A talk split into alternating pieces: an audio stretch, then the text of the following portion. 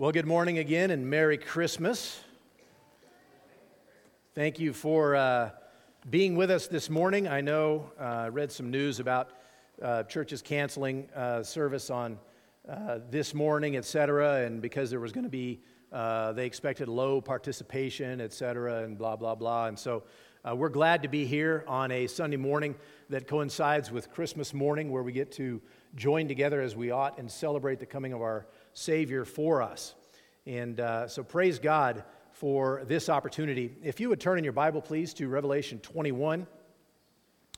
Revelation 21, we have been spending time this uh, entire month looking at these themes in Scripture that begin in, uh, in the very beginning and then carry through to the end. And so we've spent quite a bit of time in, in uh, or we've touched on Revelation 21 and 22 as we have been um, uh, spending our time together, but there are various themes in Scripture that we see begin at the very beginning, all the way back in Eden, and we see them tied together at the end of uh, Revelation 21 and 22, and many of them, very many of them, travel right through the Advent, travel right through uh, the uh, Christmas story at the beginning of Matthew and Luke. And so, um, if you're a a student of literature, that ought to clue you in that these are important themes that are intended by the author for us. And so we are uh, approaching our last one in our time today, and we're going to be looking at the wonder of God with us. And in preparation for this, I want to read for us uh, these words uh, for this first paragraph in Revelation chapter 21. Then I saw a new heaven and a new earth. For the first heaven and the first earth had passed away, and the sea was no more. And I saw the holy city, New Jerusalem, coming down out of heaven from God, prepared as a bride adorned for her husband. And I heard a loud voice from the throne saying, Behold, the dwelling place of God is with man. He will dwell with them and they will be his people. And God himself will be with them as their God. He will wipe away every tear from their eyes, and death shall be no more. Neither shall there be mourning, nor crying, nor pain any more, for the former things have passed away. Let's pray. Father, as we read these words from the end of all things, which really is the beginning of uh, eternity with you and the new heavens and the new earth. And, but it's at the end of our book, it's at the end of what we uh, perhaps can imagine. And we see the wondrous fact that God makes his dwelling place with man as their God. He will be with his people as their God. They will be his people uh, perfectly and eternally in a, an environment that can express that fully. What a blessed, blessed destination. But we're not there yet, Father. We're in this world, we're in this life, we are in this form, and we have these bodies with their propensity to temptation and sin.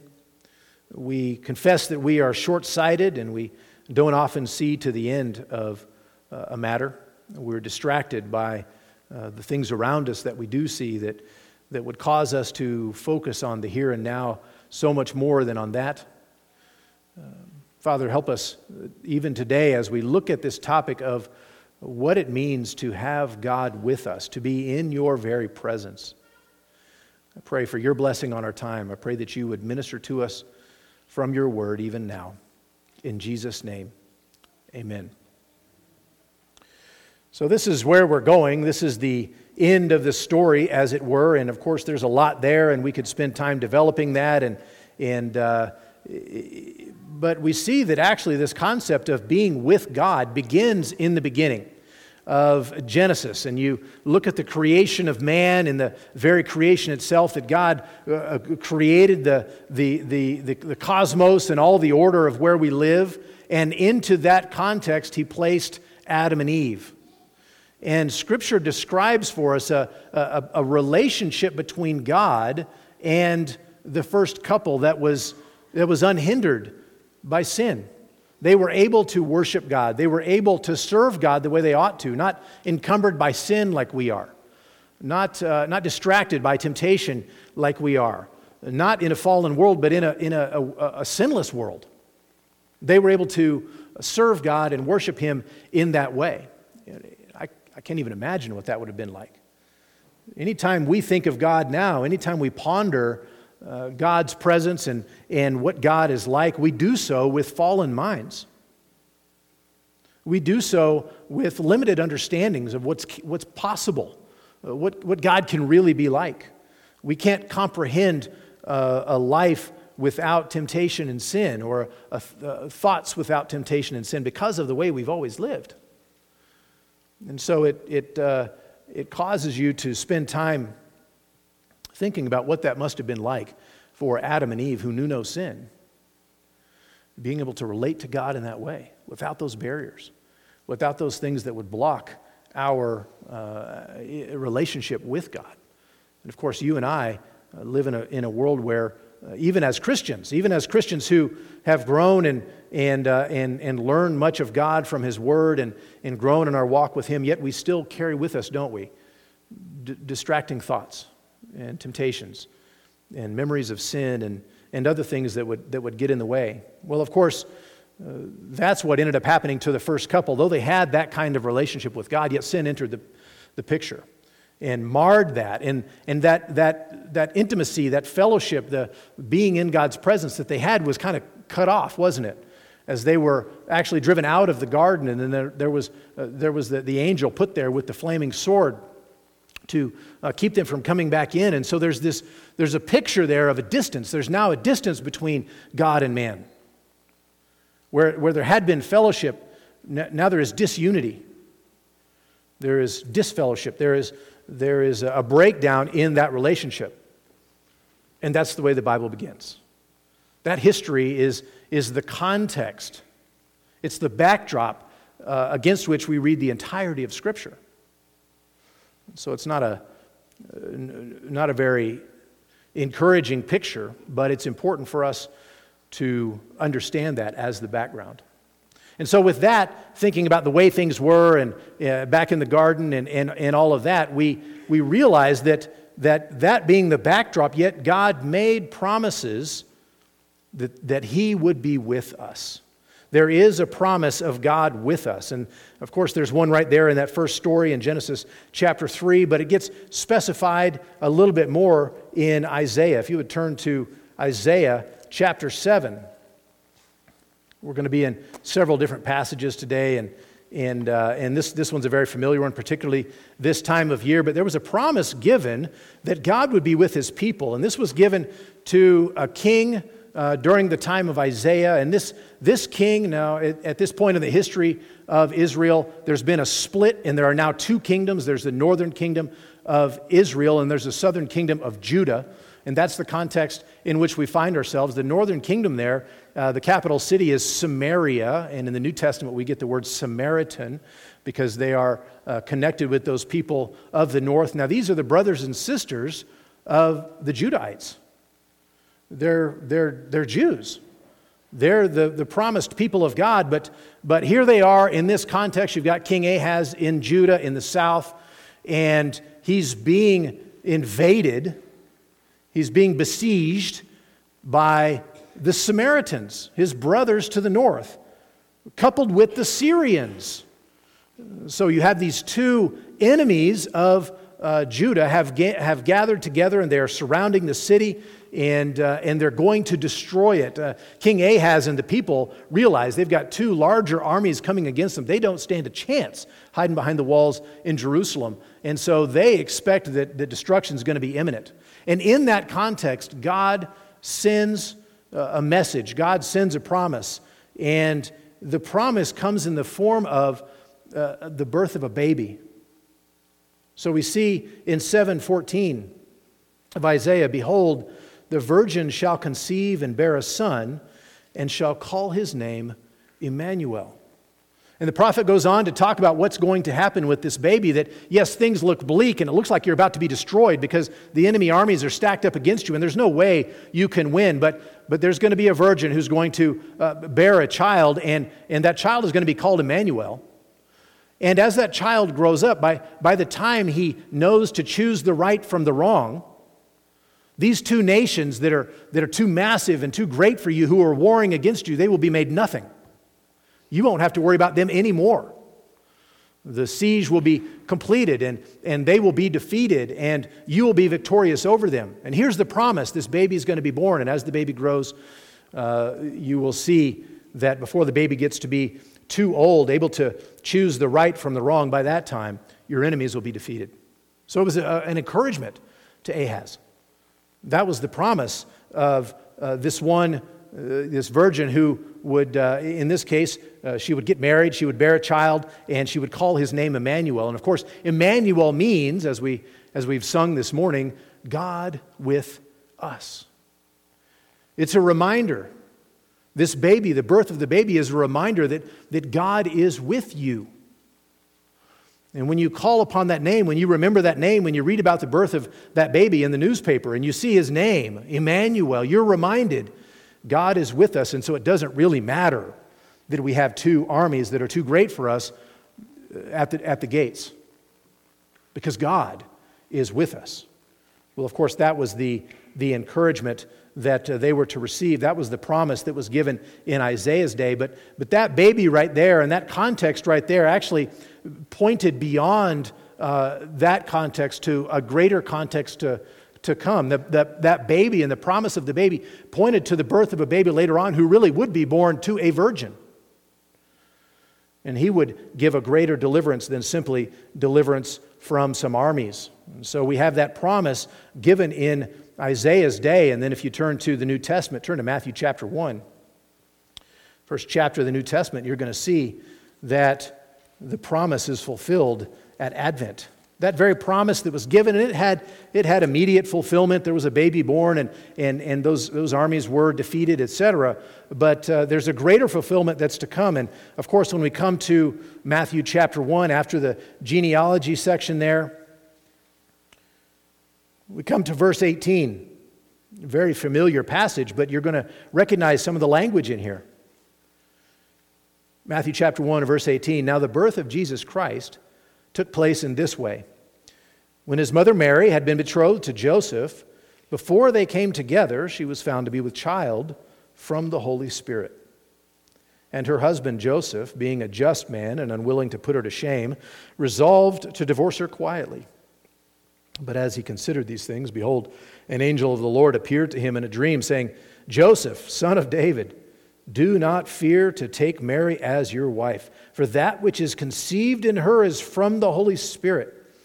She will bear a son, and you shall call his name Jesus, for he will save his people from their sins. All this took place to fulfill what the Lord had spoken by the prophet Behold, the virgin shall conceive and bear a son, and they shall call his name Emmanuel, which means God with us. When Joseph woke from sleep, he did as the angel of the Lord commanded him. He took his wife, but knew her not until she had given birth to a son, and he called his name Jesus. So we saw that the promise was given in the days of Isaiah. The promise was given in that particular context, but it had greater significance beyond just that context. That actually, what God was saying was, I'm going to send one, born of a virgin who is going to be the one who will deliver you from your greatest enemy, which is not the army of the Sumerians. It's not the army of the Syrians.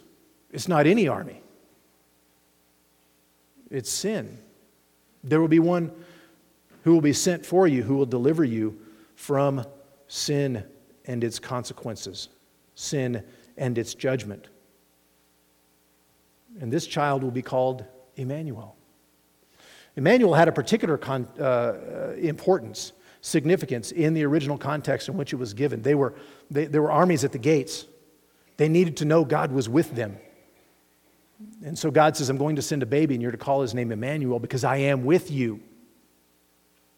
In that in that uh, context, in that military struggle, in that political situation, historical situation in, in which you find yourself. But when Emmanuel, Jesus, comes on the scene, it's a picture of God being with sinners. Even in the context where there is sin throughout this world and we live in this fallen world and we have judgment named upon us because of our sin. Yet, because of Jesus, God will be with us. Now, if you think about this, the fall happened all those thousands of years ago. And then, about a thousand years before Christ, or 700 and something years before Christ, you have the promise made by God that, that He will send this baby born of a virgin who will be Emmanuel. And then 700 and something years pass until Jesus comes on the scene, and we read what we just read in Matthew chapter 1. All that time has passed. If you think about the, the, the, the calendar of God, you know, I tend to think in terms of a watch. You know, that's how, that's how fast uh, our, our time works. And, and, and God works on a much grander scale. And He fulfills His promise. He sent Emmanuel back in Isaiah's day. Much more importantly, hundreds and hundreds of years later, he sent Jesus, Emmanuel, who is God with us, to fulfill his promise that he made all, the, all, all that time ago. And so I think before we move on, we've, uh, we've got uh, uh, an application here that we could think of, and that is to believe God's promises. If you were there, uh, if you were the first one reading Isaiah, if you were Ahaz himself, and you hear this prophecy and you, you realize the, the, the, immediate application of it, but then you begin to think, well, but we still have enemies that will defeat us. And, and, and the enemies are not just armies, but it's a greater, a greater reality, a greater danger that we actually face. And you begin to think, when will God actually be with us? Not just as a baby, not just a baby with a good name, uh, born under prophetic circumstances, but when will we actually get to be back with God? When will, it, when will it go back to being like it was in the garden? Where there was unfettered access to God, where there was, where there was fellowship and intimacy with God without sin being in the way. When will we get back to that? When will that ever happen? And, and perhaps, and no doubt, many began to doubt and fret that that would ever happen. For hundreds and hundreds of years, people would have that thought well, this is pretty good, but man, wouldn't it be great to be in God's presence openly, fully, to have access to God that way.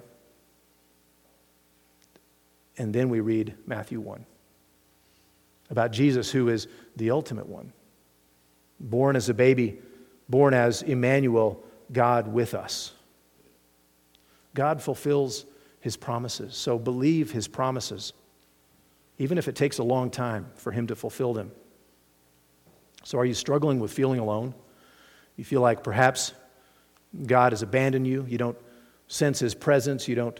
You don't, uh, you don't have a, a, perhaps there have been times of greater intimacy with God, or you've really felt like uh, you were, um, you had God on your side, as it were. You were closely connected with God, and, and, and you, you and God were tight, as it were.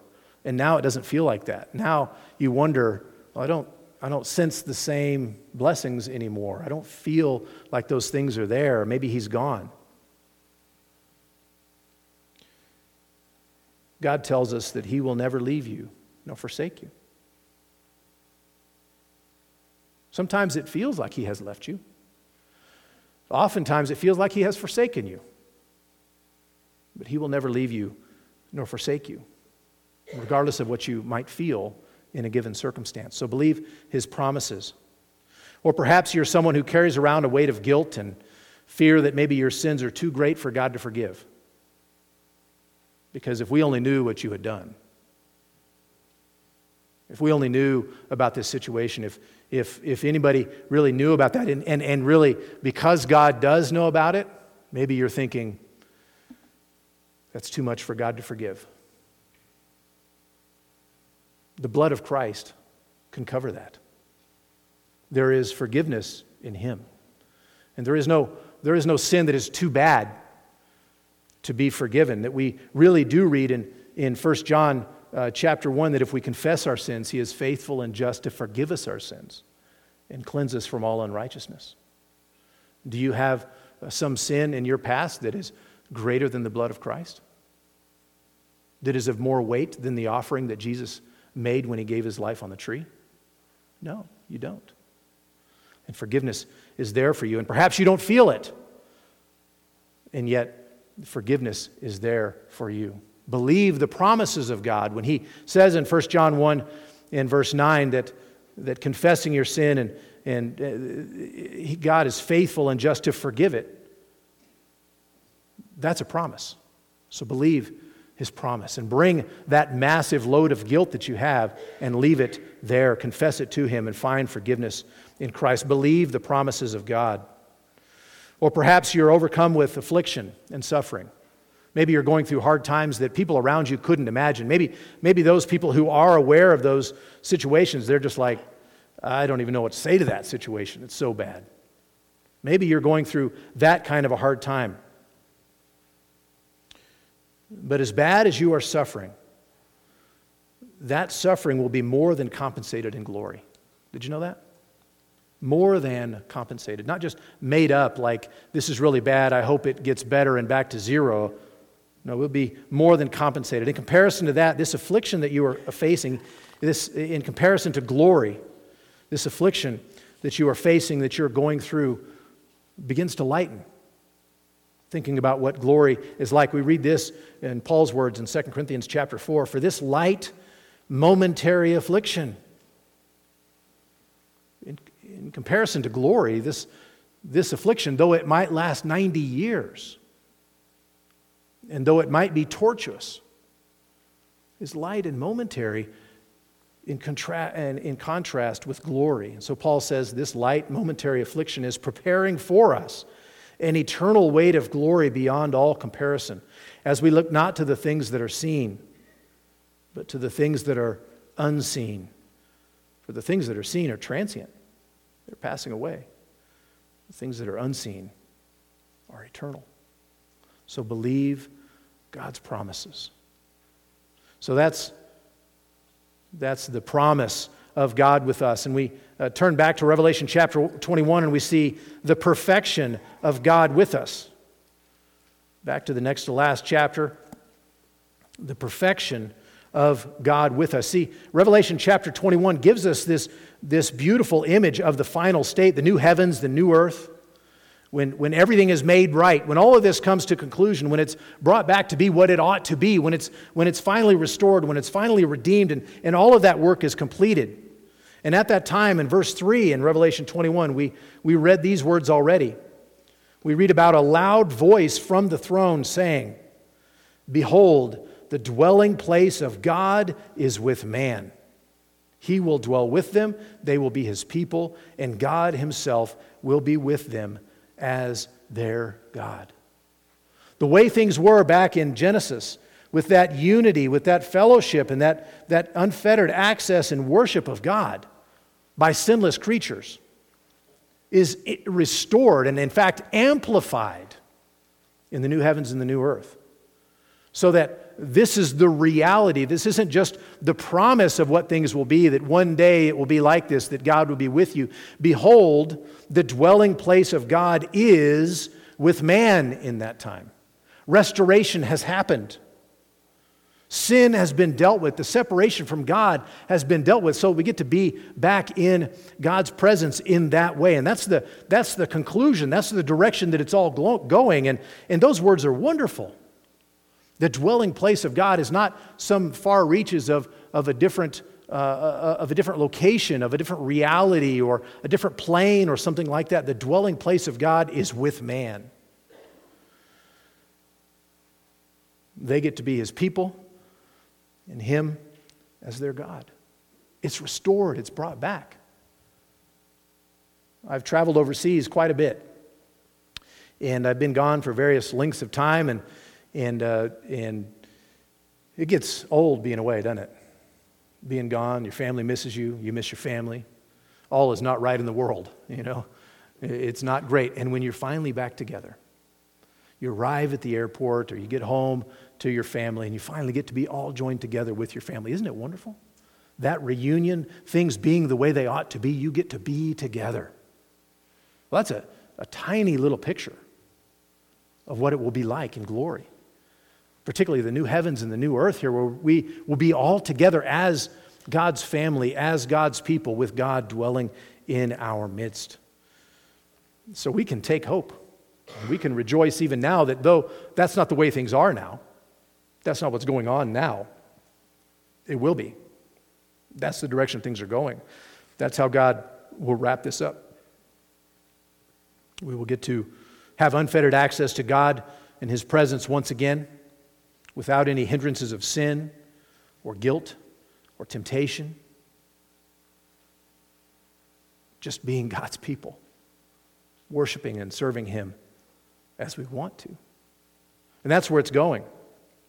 So we've seen the beginning of the story. We've seen how uh, it, at the Advent, um, we see that in Christ is how it's going to be uh, brought to pass. And we see at the end of the whole story how it's going to be wrapped up. But there's a problem with God with us. There's a problem. We saw the promise, we saw the perfection, but there is a problem with God with us. Back to Luke chapter 5. We're going to spend some time looking at a couple of different paragraphs here in Luke chapter 5 that are, uh, that are really powerful. And as you're turning there, I was, uh, I was thinking about what happens in this story, and I was reminded of a time when, uh, when John Duncan and I, not, not Pastor John, though he is a pastor now, but the John Duncan, who is my age, and, and I were at uh, Bible school together, and, and we, were, uh, we, we met together uh, once a week, and we would pray together and talk together and, and uh, memorize scripture and just spend time together. And um, we were working our way through memorizing James chapter 1. We hopped on the elevator. And, uh, and as we get into the elevator, uh, here, you know, John and I are dressed like college kids. You know, we, we were probably in shorts and, and t shirts, and we may or may not have showered that day, and, and our hair may or may not have been done.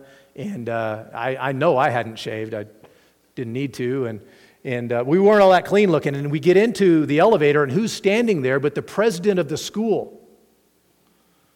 And uh, the president of the school was a, uh, an impressive looking man. And he was a professional. And he had a doctorate. And he uh, was an important man. And he dressed like an important man. He was, he was uh, dressed in a suit with a, with a tie that was tied perfectly. In fact, his tie was tied so perfectly that we who were just learning how to tie ties at the time, when someone figured out how to do it right, we called it the Stowell knot because Joe Stowell was the president at, at, Moody at the time. So we called it the Stowell knot. Well, I still use the Stowell knot when I tie my tie. He's that put together. He's clean shaven, he smells good, he looks professional, his hair is done. He carries himself in a professional manner. He carries himself like uh, like, like someone we wanted to be like. And here, John and I were, you know, kind of in our grubbies. And we felt like uh, we didn't compare well to Dr. Stowell. Well, then he asked, What are you guys up to? And we said, Well, we felt very important. You know, we're, we were going to pray together, you know, as, as uh, students at a Bible school ought to do, and we were going to memorize scripture together. Oh, what passage are you memorizing? Ah, James chapter 1, you know. So he starts quoting it. And we learned our lesson. we didn't compare well when we were in his presence. We, we had watched him, we had seen him, we had heard him, we were used to him, and he was a, a kind of a, a fixture on campus, and yet you stand next to him in your grubbies, trying to work your way to memorize verse 3 of James chapter 1 or whatever, and he just rattles it off in his professional suit, and we realized that, that we had a ways to go. Luke chapter 5, we see something not entirely different, though, of course, on a very different scale. Luke 5, starting at verse 3. Getting into one of the boats, which was Simon's, he asked him to put out a little from the land. And he sat down, Jesus, sat down and taught the people from the boat. And when he had finished speaking, he said to Simon, Put out into the deep, let down your nets for a catch. Simon answered, Master, we toiled all night and took nothing. But at your word, I will let down the nets. And when they had done this, they enclosed a large number of fish, and their nets were breaking. They signaled to their partners in the other boat to come and help them, and they came and filled both the boats so that they began to sink. But when Simon Peter saw it, he fell down at Jesus' knees, saying, Depart from me, for I am a sinful man, O Lord. Here you've got this situation where Jesus is teaching. He's on the beach. He needs more room, and so he gets into Simon's boat and he puts out a little bit so that he can sit down and teach with, with uh, you know, some freedom and he can speak to more people. And, and then after that's over, Jesus turns to the professional fishermen who had been fishing this exact area not long before, and he tells them, Let's go out and put your nets down for a catch. Well, the professional fishermen know there are no fish there. They have scoured those waters and they've caught nothing. There's nothing there to find. Jesus says, Go and do it. And so they go and do it. They let down their nets and they catch so many that the nets are breaking. They catch so many that they have to call their buddies over to fill their boats as well, and everybody's boat is about to sink. There were no fish there, and now there were fish everywhere because Jesus said so. And Peter, for uh, all of his uh, qualities and, and all of his foibles, he understood.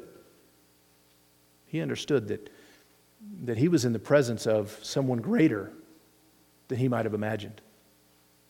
He was in the presence of, of Jesus, who had such power and such authority that he could speak to professional fishermen and say, Redo what you've been doing because now it's going to work because I said so.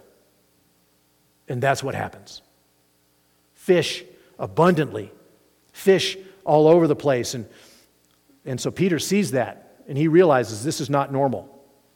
There is something very special, there's something very unusual about Jesus. So much so that, that he would say to Jesus, Depart from me, for I'm a sinful man, O Lord. Far from having warm fuzzies for Jesus over this situation. Wow, Jesus can do anything. Isn't that great? And I get to be right here with him. I get to benefit from all this stuff. Peter began to understand uh, we're dealing with something on an entirely different level. I am a sinful man, and I better not be in his presence anymore. Understood that there was something special, that in, in comparison to Jesus, in, in the presence of Jesus, he realized that Peter didn't come off well. His sin was showing in comparison with Jesus, who was able to display such, such power, such such, such knowledge, such control and mastery over the natural order. Normal people don't have that kind of control, don't have that kind of power. And so Peter was not comfort, comforted. Instead, he was terrified.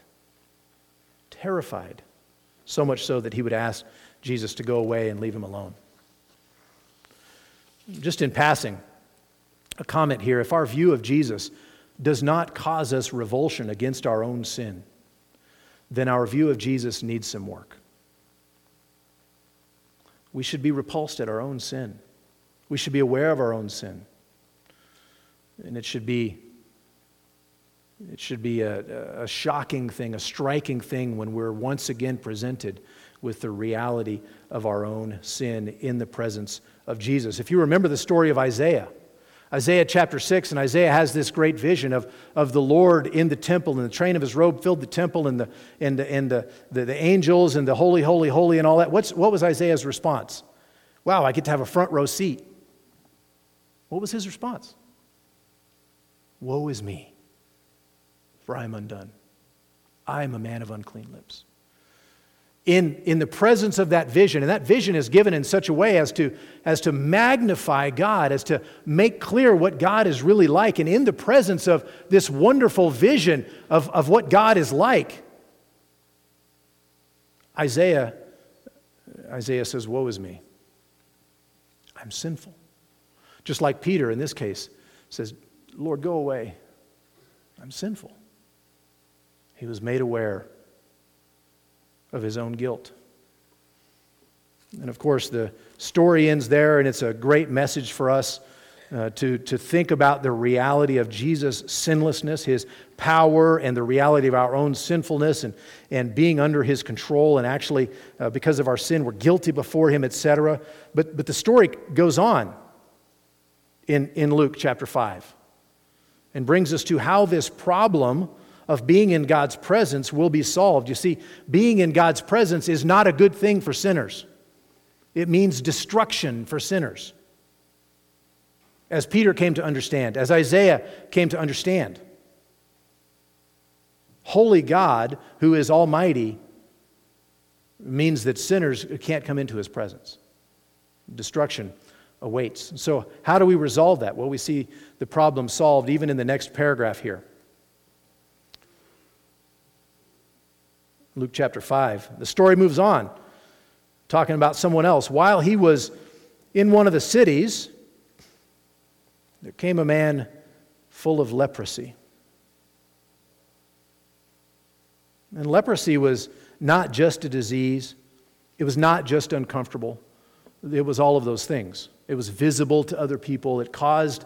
Uh, it caused people to have to cover up and, and, and, and cry out, leper, leper, and, and so that people would stay away from them lest you catch it or lest you become um, defiled by being in their presence.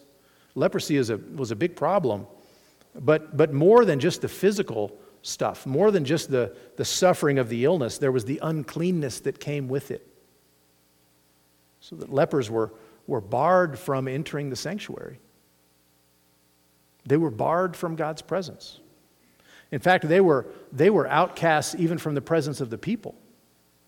And so when this leper shows up, this is someone who knows what it means to be separated from God because he hasn't been able to go into the temple since he got leprosy. No idea how long that was. But he was barred from it. So here's a man who comes on the scene who, who knows what it means to be separated, knows what it means to be outcast, knows what it means to have a barrier between him and God because he can't even go to the temple because of his leprosy. So Jesus is in one of the cities. There came come a man with, uh, who was full of leprosy. And when this man saw Jesus, he fell on his face and he begged him, Lord, if you will, you can make me clean. This leper, who is separated from God, separated from God's people, even, when he sees Jesus, he realizes there is the solution. There is the one who can take away my uncleanness. There is the one who can bring me back into fellowship with God's people and with God Himself. There is the one who can make it so I can be healed and thus I can have access again. And so he says, Lord, if you will, you can make me clean. He seeks cleansing from Jesus. He seeks rest, restoration to God and to his people in Jesus. Lord, if you will, you can make me clean. And Jesus stretched out his hand and touched him, saying, I will be clean. This man comes to Jesus and asks for a cleansing. He, he, he wants to be brought back in. Not, not only does he want the disease to go away because it's uncomfortable and all that, he, he, wants to be restored to God and his people. He wants to have this barrier taken away. And so he comes to Jesus and he says, If, if you will, you can make me clean. And Jesus puts his hands on him and says, I will. I am willing. Be clean. And he makes him clean. He heals him from his leprosy. What a, what a beautiful picture. What a beautiful image. And, and you may be reading through uh, Luke and wonder why this is there, but this is a huge part of why it's there. You see, Peter has just realized about himself I've got leprosy. Not physical leprosy, I've got leprosy of my soul, as it were. I've got sin. Where can I go to deal with my sin? Where can I go to be brought back into fellowship? Where can I go to be made clean? Well, this leper shows up on the scene to show us how it is that we can be made clean again. And so he comes to Jesus and knows Jesus' response I will. The man asks him, Are you willing? If you're willing, you can do this. And Jesus says, I'm willing. Be clean. And immediately the leprosy left him. It's gone. He's made clean. He's restored, he's brought back into this position. He's, he's had this leprosy uh, cleansed from him. You see, Peter's problem is his, is his sin. He's realized that problem. And by the way, it's good when people realize that their sin is their problem. It's better for people to realize that their, their, their, real problem in life is their sin and what that does between them and God. It's better for them to, to realize that and even deal with the pain of that. Realizing for a moment, uh oh. Maybe even realizing for a long time, uh oh. But this passage would have us understand what that person then ought to do, what Peter then ought to do with the guilt of his sin, and what you and I ought to do with the guilt of our sin, which is run to Christ. Realizing that, Lord, if you're willing, you can cleanse me, you can take away my sin. And when we do that, what does Jesus say? I will. So be clean. And immediately, the uncleanness leaves us just like it left this man. And so, what a powerful, powerful picture that we have here in, in this leper who comes to Jesus, who is unclean and who realizes it and doesn't want to remain that way anymore. And so he asks Jesus, and Jesus heals him, and immediately the leprosy leaves him. And that teaches us that Jesus is able, he is powerful, and he is willing to save. Verse 14, and he charged him to tell no one. But go and show yourself to the priest and make an offering for your cleansing, as Moses commanded for a proof to them. What does Jesus command him to do right away? Go and present yourself and make an offering. Go and enter immediately into worship. You, you, you started this story. You, you approached me today, Jesus says, unclean, separated from God, a leper. You have been cleansed. What ought to be your next step? Go immediately to worship. Go immediately to worship God. That's what Jesus tells him to do. And that's what you and I ought to do. That's what Peter ought to do. Go immediately to worship. So, a couple of points of application I really want to close with today. And the first is that, that you may be that leper. You may be the one who, who eh, realizes, has come to realize, maybe even just this morning, that because of your sin, you're separated from God. You're not just at arm's length you've been, you've been kicked out of God's presence because of your sin. And there's nothing you can do about that. There's nothing you can do to solve that. There's nothing you can go back and undo or redo to fix that. The only thing that you can do is come to Emmanuel, God with us. Lord, if you are willing, you can cleanse me. Come to Christ. And folks, He is willing. And He is able and He is powerful to cleanse you and to take you from that place of being cut off from God's presence right into His family, where you can have that kind of union with God. And yes, we still have sin that we deal with, and yes, we still have doubts, and we have fallen minds, and, and we live in this world, etc. But God brings us right into His own family. He places His Spirit within us. He, he, he he, he makes us His own children. We have access to God and we're able to enter into worship, and we're no longer kept at arm's length. And there will come a time in Revelation 21 when, when that will even be put away. Even the, the, the, the physical struggles that we have and, the, and the, the wrestling with temptation and sin will all be done away. We'll be brought right into His presence. That, that can be yours today by faith in Christ. Just come to Him Lord, if you're willing, you can cleanse me. And He's willing, and He can cleanse you. And there's a second point of application for us. We ought to fuel our worship with the knowledge that we have been graciously made clean by Christ's work. You see what the leper did right away. What Jesus told him to do. The man's healed. He didn't say, Go home and kiss your wife. He didn't say, Go home and hug your kids. He didn't say, uh, Go and you know, be in, in public uh, amongst people you haven't been able to for a long time. That's not what he says. He says, Go immediately and enter into worship. You've been made clean. Folks, you and I should fuel our worship by, by calling to mind that we were just like that leper, and Jesus has made us clean. And thus we want to worship, we want to enter in. We want to, we, we want to sing to God. We want to pray together to God. We want to come and join and, and worship God. So let that knowledge of our past leprosy and Jesus' healing of us fuel our worship.